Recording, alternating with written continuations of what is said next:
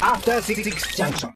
時刻は6時30分になりました。1月9日木曜日、TBS ラジオをキーステーションにお送りしているカルチャーキュレーションプログラム、アフターシックスジャンクションパーソナリティの歌丸です。木曜パートナー TBS アナウンサーのうないりさですこの後は一流キュレーターから厳選された情報を伺うカルチャートークのコーナーです今夜のゲストはライターで研究者の富山由紀子さんですお願いしますよろしくお願いします。はい、明けましてですね。明けましておめでとうございます。ね今年もよろしくお願いします。はい。相変わらず素敵なお召し物というか、セーターが。トンチキっていうか、アバンギャルドなね。ありがとうございますなんか作りの、なんて言えばいいんですかね。もう前のところにこう、ビロンとこう黒い布が 縫い付けられたセーター。うん。でも、でもなんかこう、OK 風でもありますね。なんかね。本当ですか、うん。なんかこう、装装飾性が。うん。素敵ですよ。毎回頑張って褒めていただいて、うん頑張ってありがとうございます。要はトンチキいでやいやいや。そうや、トンチキも、トンチキもよく見えてしまう。これは富山先生の力でございます。ありがとうございます。そんなこんなで、えー、富山さん、今夜はどんなお話を？はい。今、おすすめの漫画をご紹介しに来ました。ありがとうございます。After Six Junction. アフターシックスジャンクションここからは一流キュレーターから厳選された情報を伺うカルチャートークのコーナーですはい、えー、今夜のゲストはライター、そして研究者の富山由紀子さんです。よろしくお願いします。よろしくお願いします。はい。えーっと、富山先生、昨年の8月13日火曜日におすすめ漫画を伺っている。で、火曜がやっぱね、宇垣さんとのコンビが多かったですけども、久しぶりのご登場で、あのーちょっとこれ間空いちゃったというか、これはい理由があるんですもんね。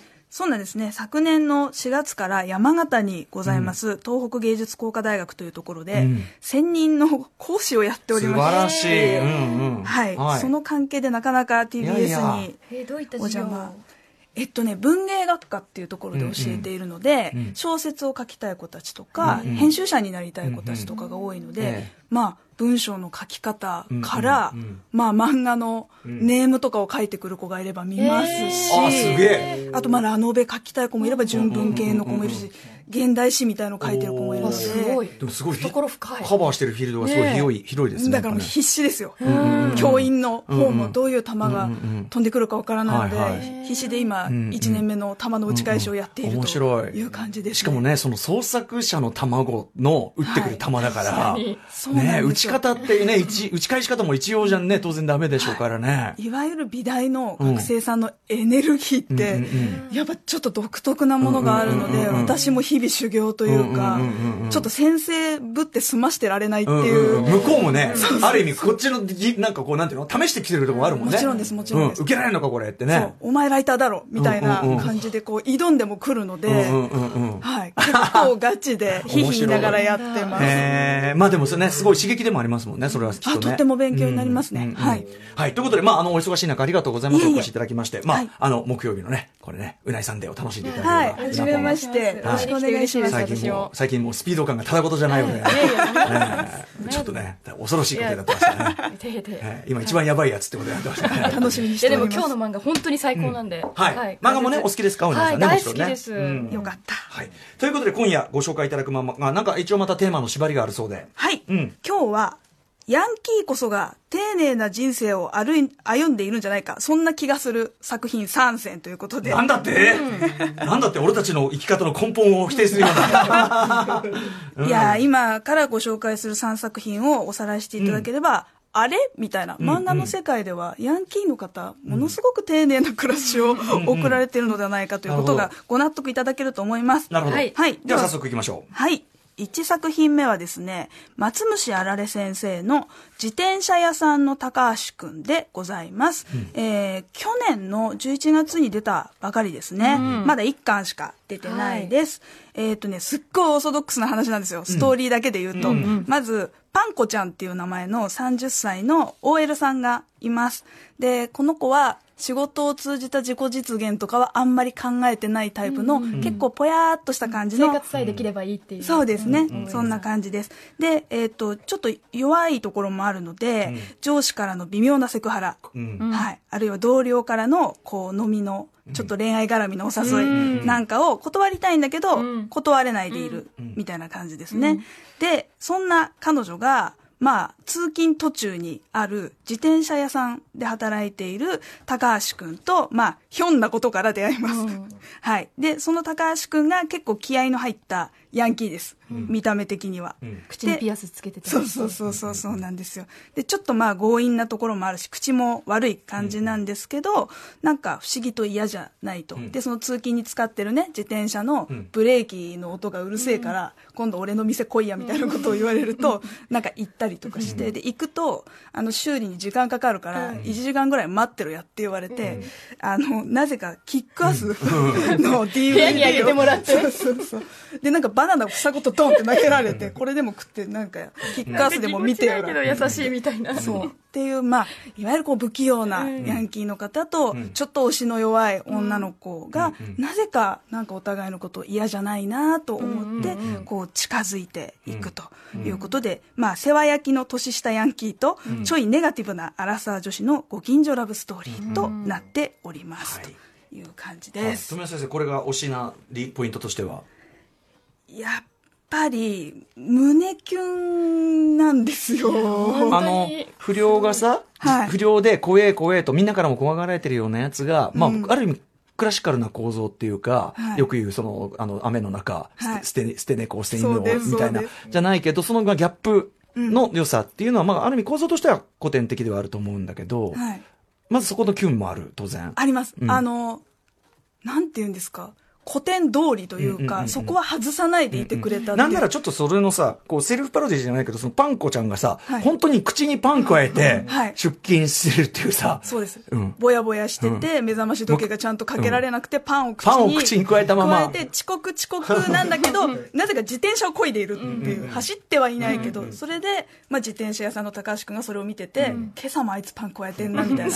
実は彼も見ていたというね。彼も見ていて、で一巻の終わりにどどうも2人はすごく昔にどこかで会っているようなのだがパンコちゃんは、まあ、例によってぼーっとしているので、そのことには全く気づいていないんですがどうも高橋君はその秘密といいますか、えー過去の何かを知っていると因いう感、じ。逆人魚姫と言いましょうか。はい、もうね王道中の王道なんですがやっぱりでもヤンキーの方の暮らしがいいんですよ。なんかまず家業をやっていて、すごく丁寧に仕事をしてるっていうのもそうだし、なんかその地元の友達っていうのが出てくるじゃないですか、でそれが、まあ、いわゆるオタクの男の子が出てきたりすると、あの今やっているアニメの話をしたりとか、アニメージュを貸し借りする話になったりとか、劇場版の「ドラえもん」を映画館に見に行くであるとかっていうことをなんかヤンキーの男の子がオタクの男の子と普通のあの目線で話をして楽しんでるみたいなことを言っててなんかそういう生活が丁寧に描かれているってことがなんかいいんでないかなっていうその胸キュンだけじゃなくてなんかヤンキーのしかもちゃんと地に足がついてる。はい、地元密着型のヤンキーの生活のディテールみたいなものがあるっていうのと、一方で、その、まあ、恋愛模様がキュンキュンするっていうのと、あと、あのね、実は性的合意がちゃんと描かれてるんですよ。あの、あの、後半に、まあこれ言っていいのかな？まあキスをするしね、とのところのね、あれとかね、い嫌じゃないかという。嫌じゃないかと。えーその、うんうん。その、いい、その、なんかこう、まのあれとさ、二人のやりとりの、いや、いや、嫌だったらなんとかで、嫌じゃないみたいな、この、あれがすごく素敵でしたね、本当にね。そうなんです。よやっぱ黙って俺についてこいではないっていう、そのいざ踏み込む時になると、嫌だったらしなくてもええのやでという選択肢をちゃんと女性の側に、まあ、渡しているむしろ会社の男たちの方がですよ、そのもう当然これは受けるんでしょみたいな、まあ男性に限らないのかな、その彼女がその気弱なのにつけ込んで、はい。えーなんかもう、なんていうの、もう有無を言わさずいろんなことをさ、合意してますよねっていう感じで、ガンガン言っちゃうじゃないですか。あれの、なんかこう、なんていうかな、文句言いづらいやつのかけ方とか、すごいこう、はいはい。リアルだなと思って。そうだからまともに見える一般社会の中にこそ怖い人はいてですね、で見た目すごい恐ろしいヤンキーの高橋君の方が実は人に対してはすごく柔らかく、あの接近してくれるっていうような部分も萌えがあるなーっていう感じで、あとまあ絵もすごく可愛らしい感うまいじなので、ですね、この人ね。うなぎさんいかがでしたか、いやでも本当にこの上司からの微妙なセクハラや同僚からの支えを断れないのが悩みって多分ほとんどの OL が絶対一回は踏んでる経験だと思うんですよ、もうあ社会ってこういうもんなんだ。こうやって自分って受け入れなきゃいけないんだって多分絶対に新入社員の時とかに経験してるもので、それをこのやっぱパンコちゃんも実際に受けてて、だけどこういう優しい男性ヤンキーもいるんだよっていうその救いも描かれててなんだろう、読んでてすごいパンコちゃんにも共感するし、応援したいしでもやっぱちょっとファンタジーっぽ良さもあって、もちろんもちろん。なんか最当のね高みたいな。本当のヤンキーはこんなもんだよ なかなかこういう彼みたいな人はいないかもしれないけども、いやでもでも、うん、あの多分そのい誰もが経験してるさっきの OL だったり、まあ、あの女性が社会に出た時に感じてる嫌嫌さのリアルな、はい。さりげないけどすごい嫌な現実みたいなのの積み重ねがあるから、そのファンタジーでものその救いの部分が、はい。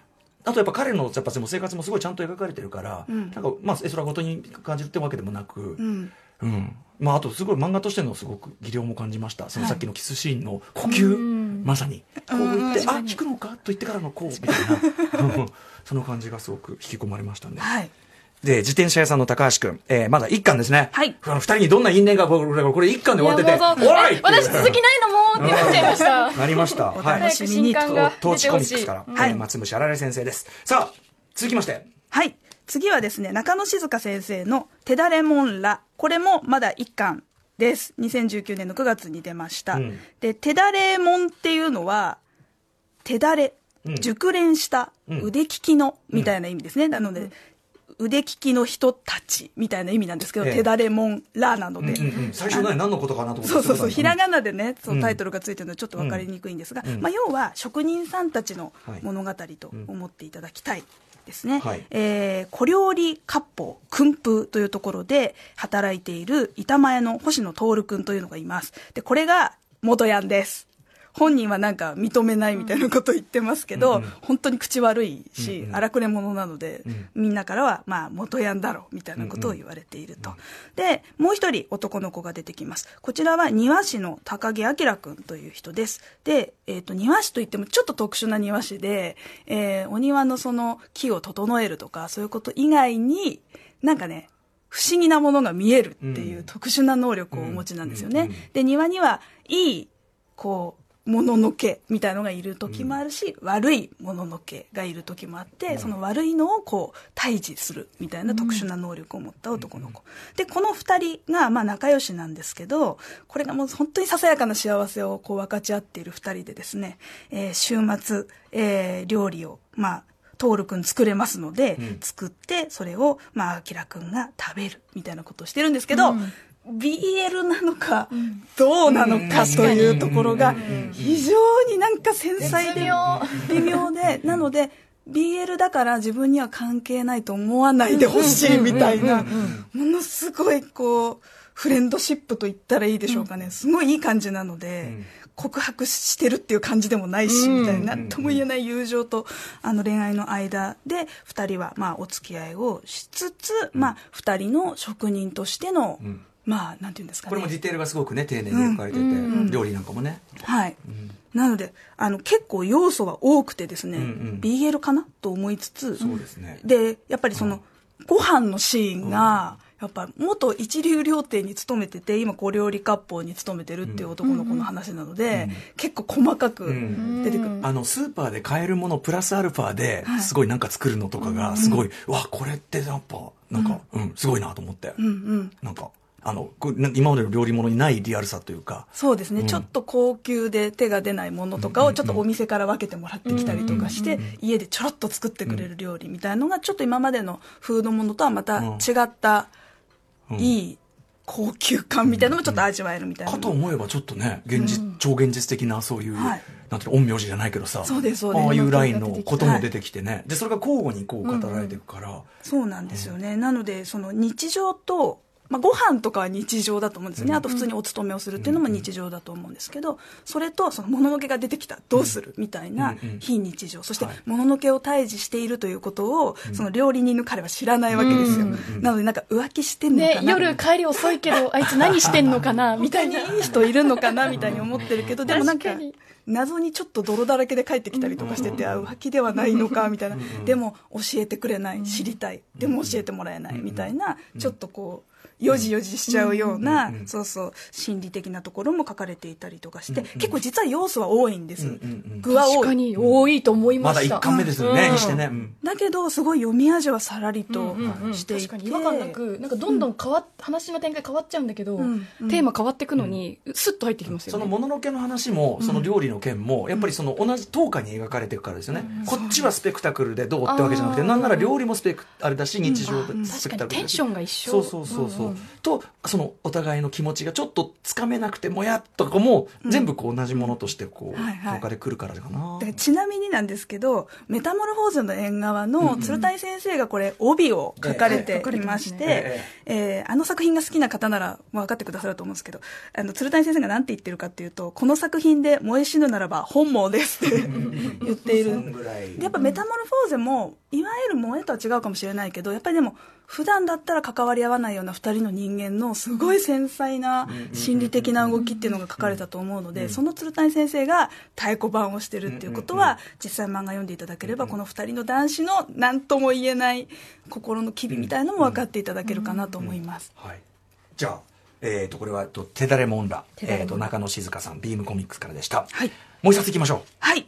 最後は、魚山先生のヤンキー君と白状ガールです。白状っていうのは白い杖ね。あ、そうです、うんそうです。あの、目の見えない方などが使われる白い杖を白状と言いますが、えーその白状をついている女子高生と、えー地元の最強、最も怖いって書く方の最強、ヤンキー君の、まあ、恋物語であり、まあ、目の見えない方々の世界をこう知る入門書でもあり、この社会の中にもしかしたら居場所がないのかもって少し心細く思っている人たち全ての、もう心がすっごくあったかくなるような、確かにちょっとこれ今3巻まで出てるんですけど、ねもっと早くご紹介するべきだったと思って反省してるぐらいで、とってもいい作品です、はい。で歌丸さんはすごくなんかあ、いや、もう今回ど、どれも拝読して、はい。どれも拝読してすごく良かったんですけど、なんかその、アトロックでこの番組とかでやってきた、例えば、あの、音声ガイドのことであるとか、あの、写真のね、あの、視覚障害を持ってる方と一緒に写真を見るというね、と語るという、あの、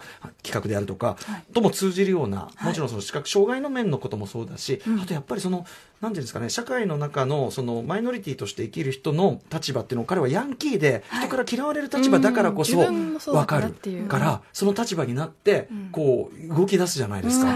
で、それがまた彼のまた別の、例えばお年寄りであるとか、うん。いろんな違うその社会で軽視されがちな。いじめられてて、社会と迎合できてない女の子だったりとかを。そうそう。そういろんな人の立場とそこがやっぱり共鳴していくし、でそれを見てた他の周りの人間もそうかっていうかそういう視点があるのかってことに気づかされていくっていう、なんかねもちろんラブストーリーとしても可愛いんだけど、はい。こんな射程の、その広くて長い深い話になっていくかってこんないい話なのかと思って、読み進めるうちにちょっとね震撼しました。すげえ作品だと思って。びっくりしますよね、うん。その絵柄だけで言うと結構萌え系の漫画なのかな、うん。でギャグとかかなって思うかもしれないんですけど、思った以上に人間描写がすごくて、でもちろんその視覚障害者の方のことをとにかく誤解しないでほしい分かってほしいっていう熱意は一番最初にあると思うんですけど、一方でそのヤンキーと呼ばれる人たちがどうしてヤンキーになっていったのかとか、その社会の中心ではなくなんとなく終焉にいることの辛さみたいなものもあったりとかね、あのいろなんか人間ドラマなんですよ。あとそのあのお姉さんがさ、そのやっぱり妹が障害を持ってるから、すごく心配で、だからこそこうやってこう、まあ守ってあげたいという気持ちから、こう、でも逆にそれがある方にはめている。で、彼女はその、そうじゃないんだと。うん。私は普通に幸せになりたいだけであって、みたいな。でも、でも同時に、その、彼が買ってきているプレゼントというのが、お前、まあ気持ちは、気持ちは泣きたいほど、もうけ、賢者の贈り物じゃないけどさ、気持ちはわかるけど、お前、でも、こんな。女の子普通の女の子として生きたいんだよっていうところが、とかね、絶妙で。やっぱあのね一連の、でもこっちも気持ちもわかるけどこうでってあれとかもね、なんて繊細な話なんだと。素晴らしかったの、なんかこんなんかねこの絵柄とギャグ感とかとはね、はい。でもそれも面白いし、そうですね。でやっぱ完璧な人間がいない。んでも、みんなで少しずつ良くなっていこうねっていうコミュニティを形成しているあたりが素晴らしい。そう。本当学校の指定図書にしていただきたいですね。なんかこれからの時代の社会とかコミュニティのあり方みたいなものままで考えさせられるような、本当にすげえ漫画だと思います、はい。と思いました、はい、でもどれも良かったです。どれも素晴らしかったです。よかったです。はいうん、ということで、はい。共通するのはそう、3作品とも実は、まあ、ヤンキー、ちょっと柄の悪い男の子が出てきているのですが、みんなものの見事に善人であったと。そして、まあ、心優しいヤンキーというのは、いわゆる少女漫画の王道といえば王道なんですけれども、3作品ともそれぞれなんかアップデート感があるというか、やっぱこの令和の時代にふさわしい、こう時代感覚みたいなものがあったんではないかと思うので、なんかぜひ読んでいただきたいという感じですね。はい。なんかヤンキーこそが多様性を大切にしつつ、めちゃ丁寧な人生を歩んでいるなと思わずにはいられないと。うん。この3作品すべて共通して言える、それは。うん。そうなんですよ。いや本当に。はい。しかもねこれなんかこの3つをちゃんとこう並べてチョイスしてくるやっぱキュレーターとしてのやっぱ富山先生。さすがだ。切れ味でございます。さすがでございます。